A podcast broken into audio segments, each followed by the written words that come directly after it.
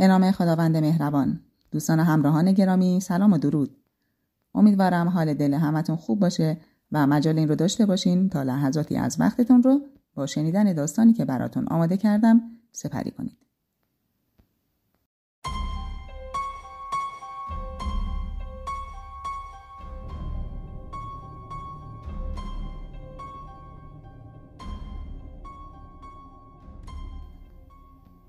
حوالی ساعتی یکی نیمه شب بود. همراه کامران حمید داخل ماشین نشسته بودیم و تو تاریکی محض جاده و اطراف چشم دوخته بودیم.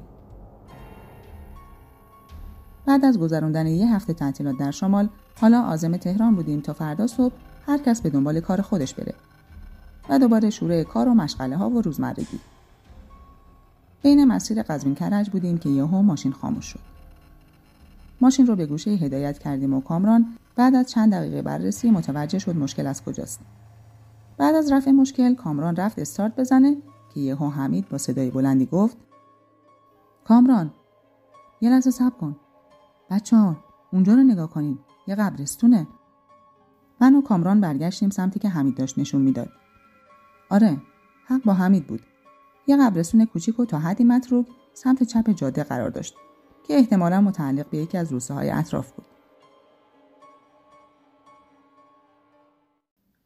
من و حمید و کامران عاشق ماجراجویی و کارهای هیجان انگیز بودیم و دور از ذهن نبود وقتی حمید پیشنهاد کرد بچه ها بیاین شرط کنیم و ببینیم کی جرأت داره بیشتر از بقیه تو قبرستون بمونه.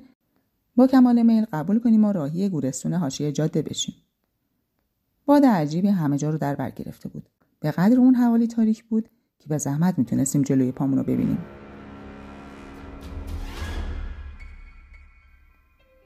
عجب جای وحشتناکیه. تا چشم کار می‌کنه سیاهی و تاریکیه. انگار هیچ موجود زنده این حوالی نیست. در جواب کامران گفتم خب معلومه. جز من و تو و حمید دیگه قراری کی اینجا باشه؟ نکنه مرده ها هم حساب می‌کنی. حمید ادامه داد. ولی بچه ها شنیدین میگن مرده ها تو قبر همه چیزو می‌بینن و می‌فهمن؟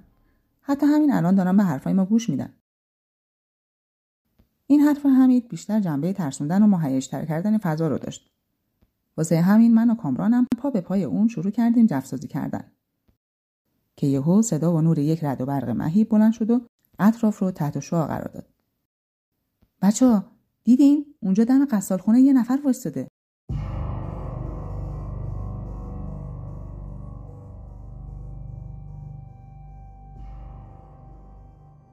باشه بابا کامران جون ترسیدیم.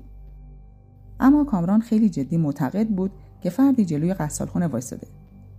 به اصرار کامران تصمیم گرفتیم سه نفری به سمت اتاقک تاریک و خاموش قصالخونه بریم. تقریبا ده قدم بیشتر نرفته بودیم. که ناگهان صدایی در جا میخکوبمون کرد.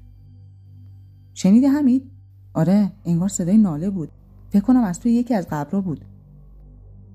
برای اینکه جو رو کمی تغییر بدم بلند گفتم چی داره میگیم واسه خودتون؟ صدای ناله اونم از تو قبر؟ احتمالا صدای بادی چیزی بوده. اما کامران دست بردار نبود. با چی آرش گوش کن. گوش کن دوباره داره همون صدا میاد.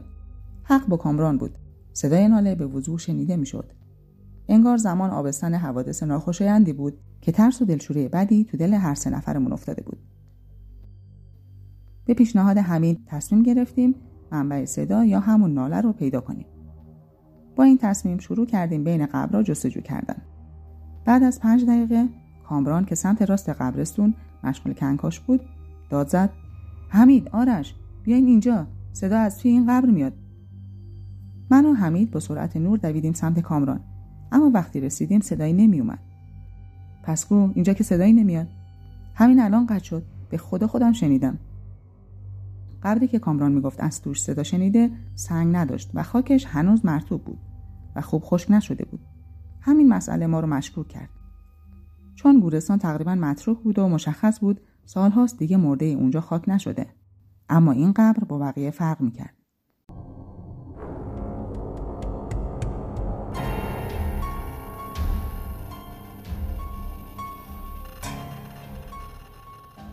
صدای جغدهای کوهی و زوزه گرگها با هم قاطی شده بود و اصوات هولناکی به وجود آورده بود.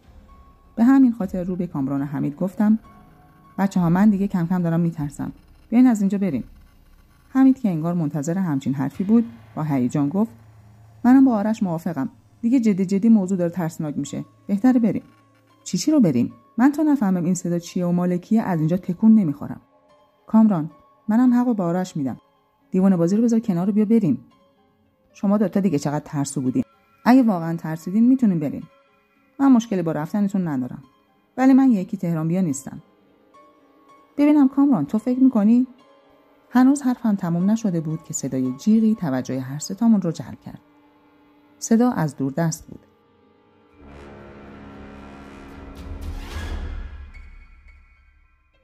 من و حمید دیگه واقعا از من رفتن کردیم. برای همین رو به کامران گفتم کامران تو رو نمی‌دونم ولی من همین الان این قبرستون لعنتی رو ترک می‌کنم و حرکت می‌کنم سمت تهران. اگه دوست داری بیا. حمید تو چی؟ میای یا می‌خوای بمونی و به ماجراجویی ادامه بدی؟ حمید بلافاصله از جاش بلند شد و گفت معلومه که میام. مگه مغز خر خوردم بمونم همچین جایی؟ کامران که از تصمیم ما دلخور شده بود با بیتفاوتی گفت به درک. هر گوری که دلتون می‌خواد برین. من همینجا میمونم. کامران افتاده بود سر لجبازی بچگونه و حرف تو گوشش نمی‌رفت. با دیدن لجبازی و حماقتش دیگه واقعا اعصابم خورد شده بود. و همونطور که ازش دور می‌شدیم ولش کردیم و دو نفری سوار ماشین شدیم و به راه افتادیم. هنوز یک کیلومتر دورتر نشده بودیم که حمید ازم پرسید هی آرش واقعا داریم برمیگردیم تهران؟ پس چی؟ نکنه دلت می‌خواست بمونی پیش کامران و تو اون قبرستون کوفتی دنبال صدای مرده بگردی. معلومه که نه ولی آخه کامران چی میشه؟